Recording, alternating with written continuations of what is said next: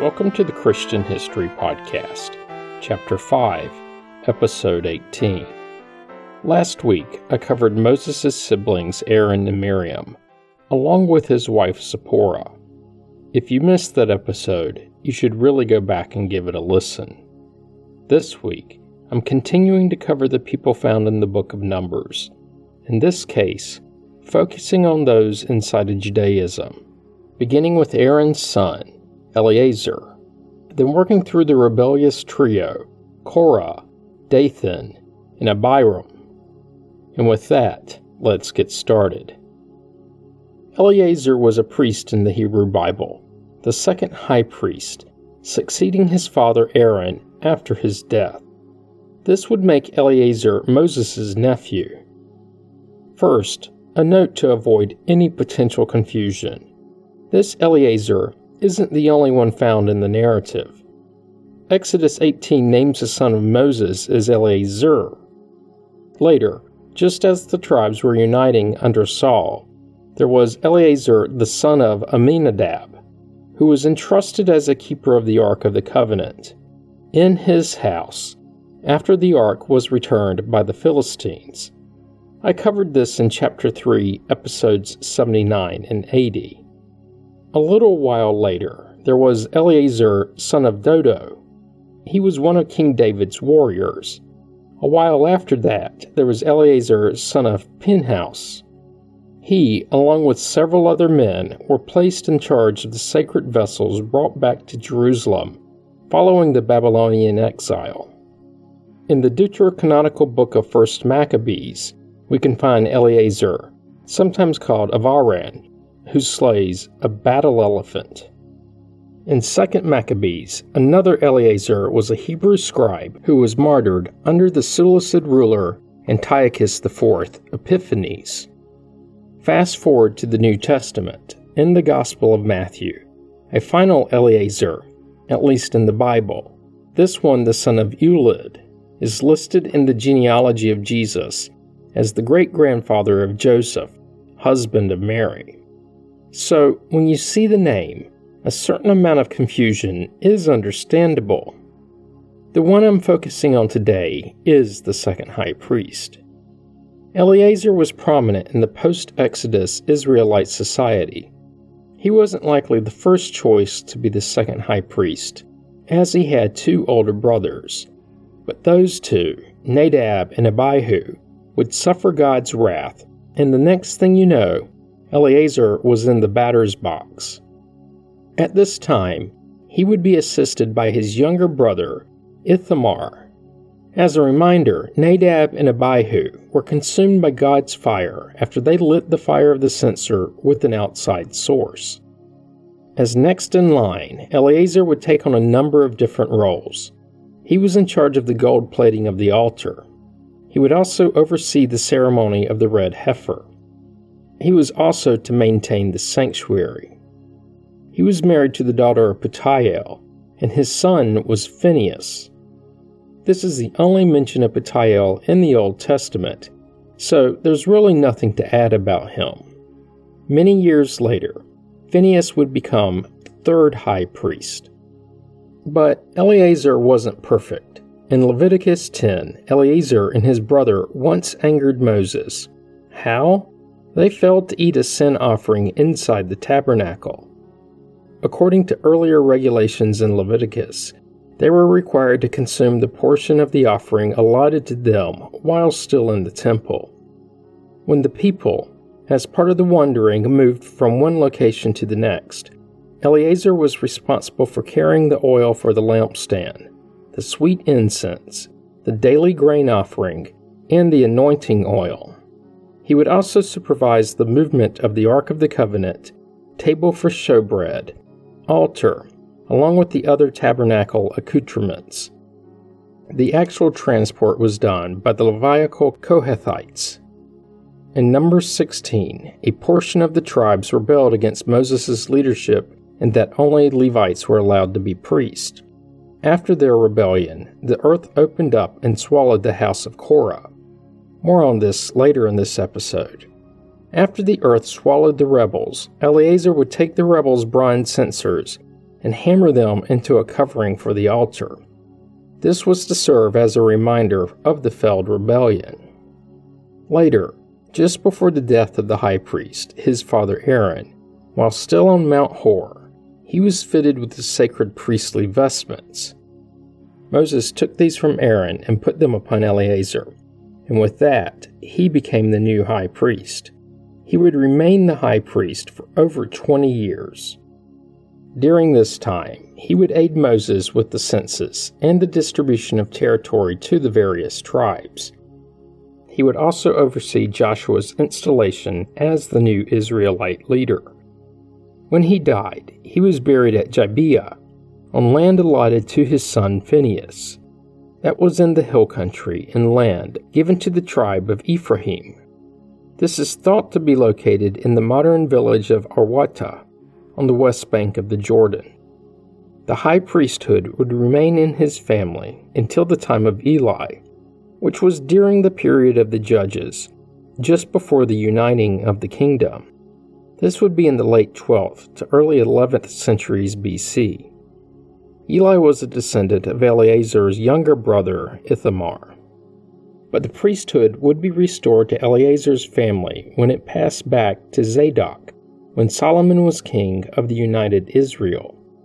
According to Samaritan sources, it remained in the family from that point until 1624 AD, with the death of the 112th high priest, Shaloma ben Pinhas.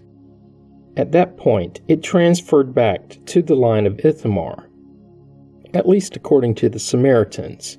In fact, their current high priest, the 133rd high priest of the Samaritans, is Abed el ben Asher ben Mazalaik, having assumed the role in 2013. In their tradition, he's assumed to be a direct descendant of Aaron, though this claim is disputed by many outside their tradition. Of course, there are a number of other minor characters in the Book of Numbers, especially in the portions on the census, but most are singular mentions. I'll pass on covering those, otherwise, I'd be spending much more time in the book, along with continually repeating the phrase, Nothing is really known about him.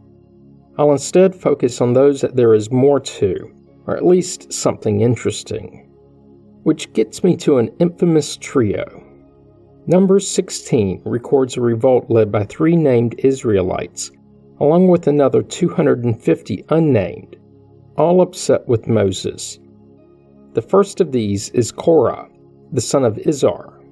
Don't confuse him with the other man by the same name, found a bit earlier in Genesis, and the son of Esau. This Korah was from the tribe of Levi and considered by some to be the first cousin of Moses, Aaron, and Miriam.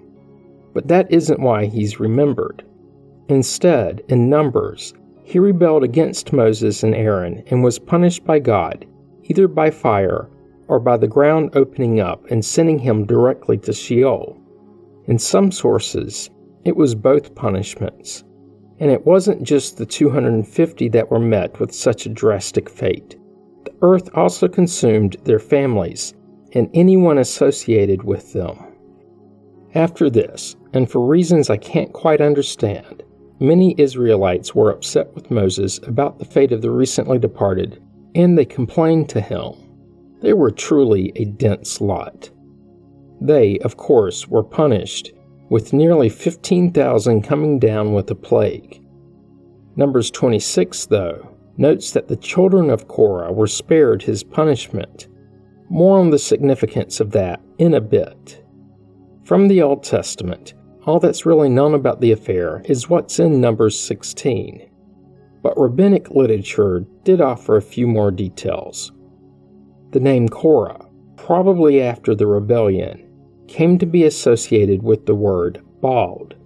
This is thought to have been due to his leaving a hole, literally a blank space, in Israel after the rebellion when he, his co conspirators, and some of his family disappeared.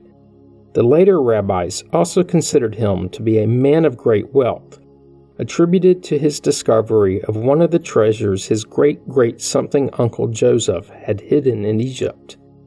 These rabbis claimed his wealth was so great it required 300 mules to transport.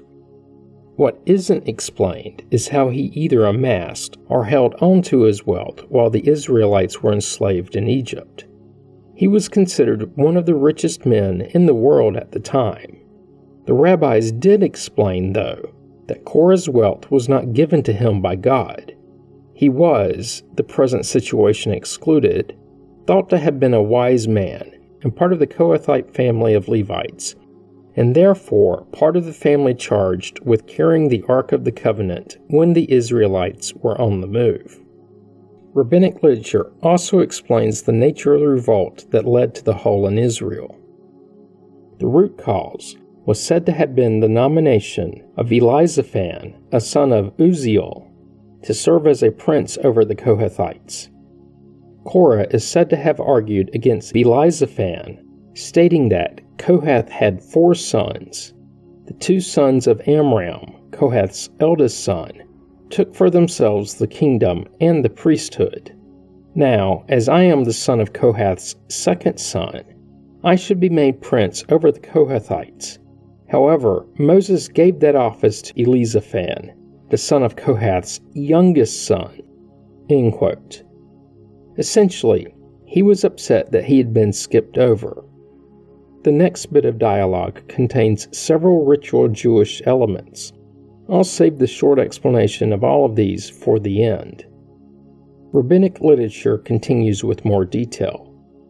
Korah asks Moses several questions. Does a tallit made entirely of tachelet need fringes? Moses answers yes, and Korah objected, saying, The blue color of the tallit does not make it ritually correct. Yet, according to your statement, four blue threads do so. Korah continues, Does a house filled with the books of the law need a mezuzah? Moses replied, Yes. Korah retorted, The presence of the whole Torah, which contains 175 chapters, does not make a house fit for habitation, yet you say that one chapter of it does so. So far, Korah was being merely argumentative.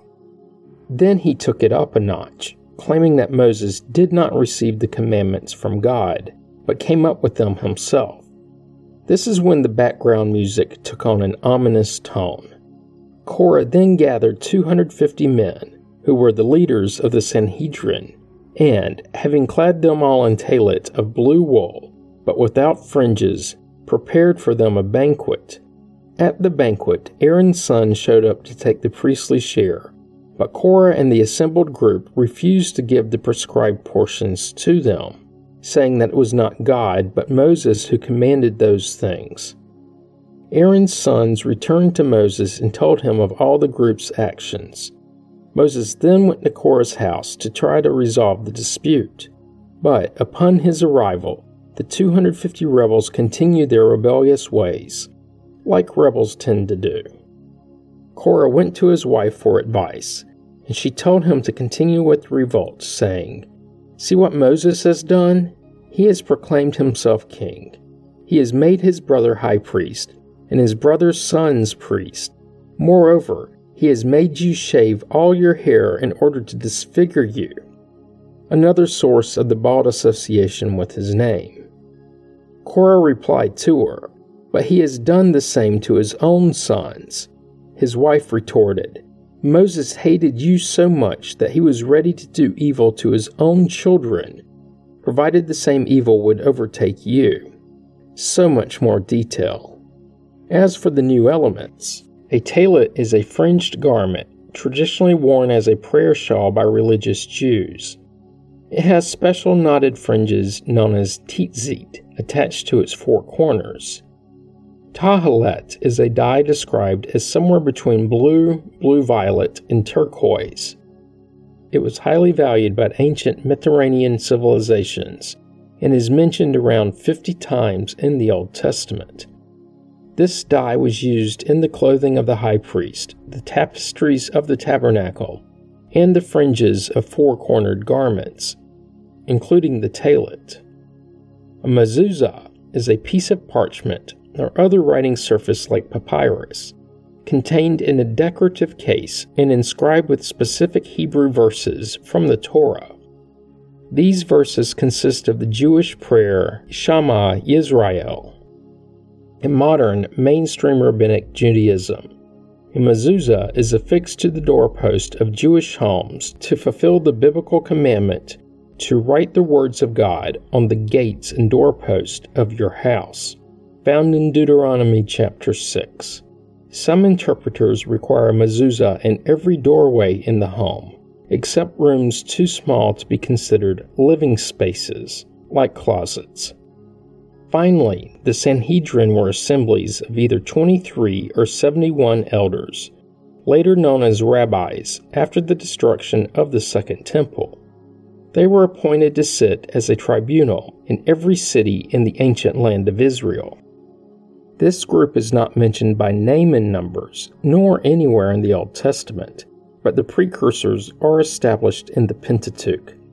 I'll cover them in depth at some point in the future. The overriding theme was that Korah encouraged all the people to rebel against Moses, saying that Moses' laws were impossible to obey.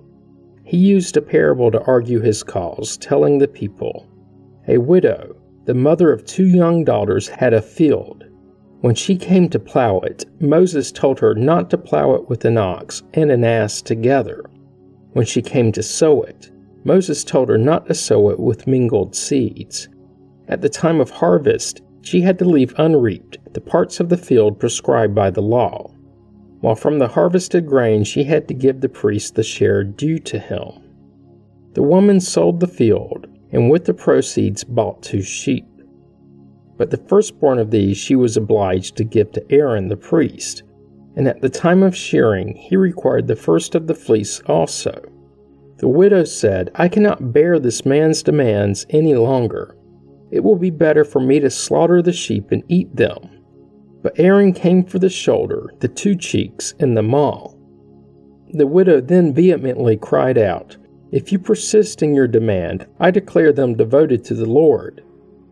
Aaron replied, In that case, the whole belongs to me.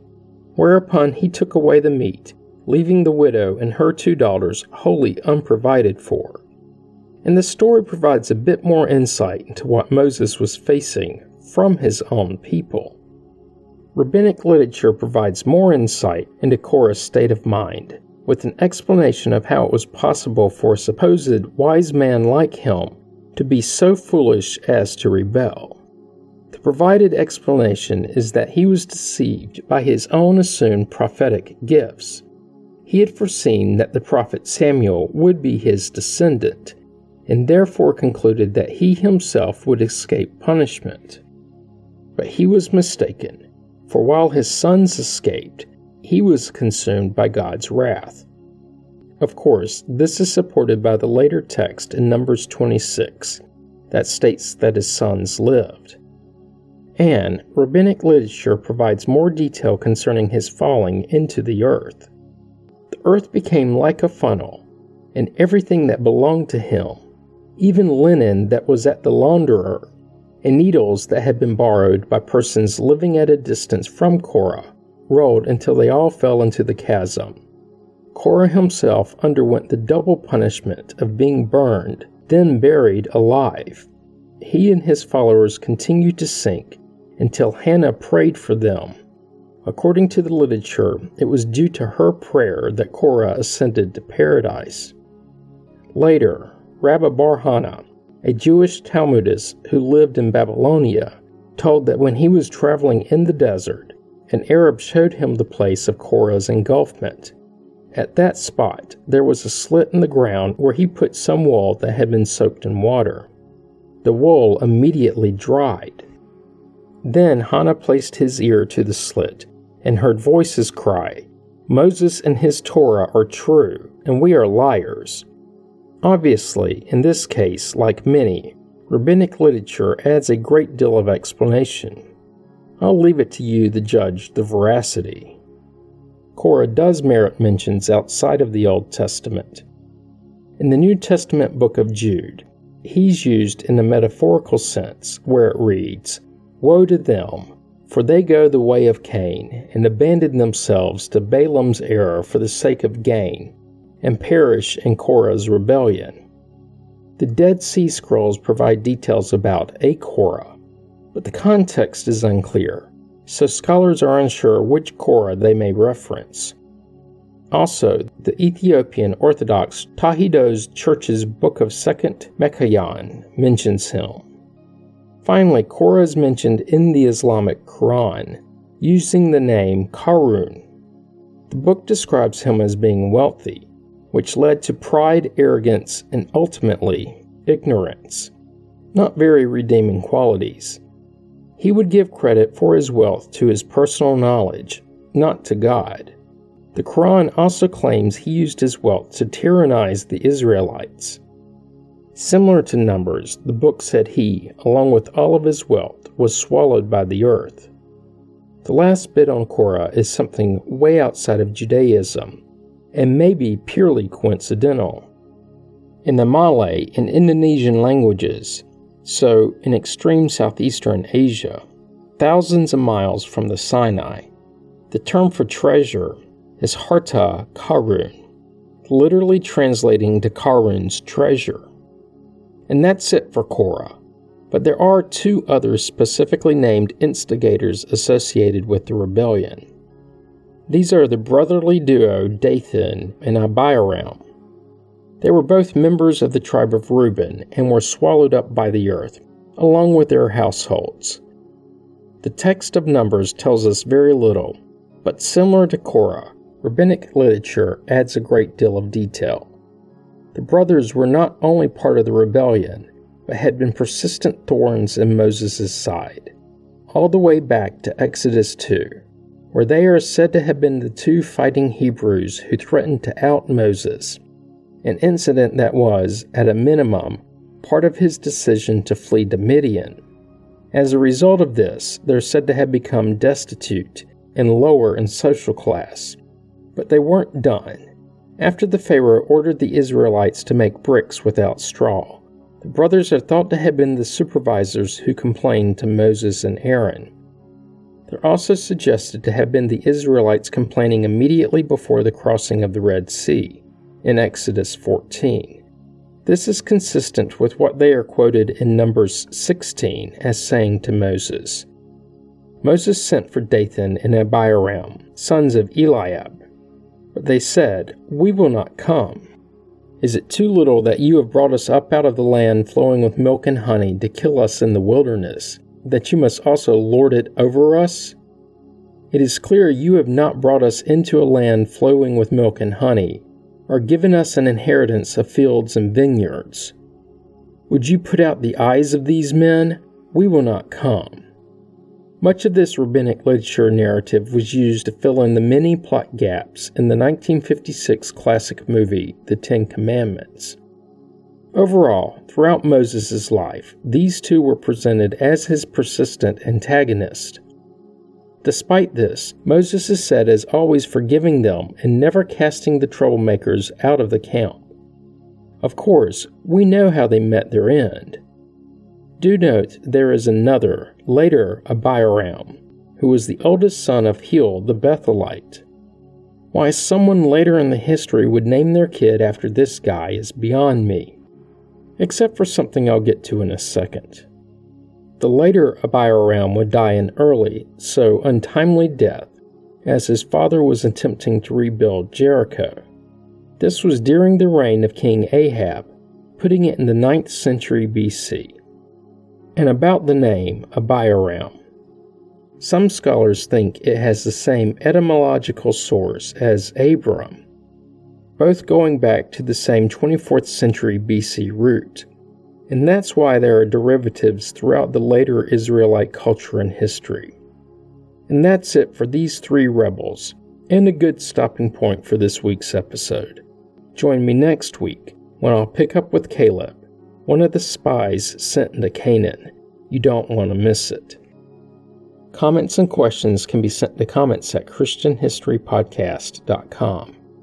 As always, you can find information about the podcast on the internet at ChristianHistoryPodcast.com. This week, Help others to find the podcast by leaving a positive review on iTunes. You can find the Facebook page by searching the phrase Christian History Podcast as three separate words. Once there, be sure to like the page so that it's easier to find later. Finally, if you're enjoying the podcast, subscribe so you get the episodes as soon as they are released and you don't miss out. Thanks for listening and have a great week.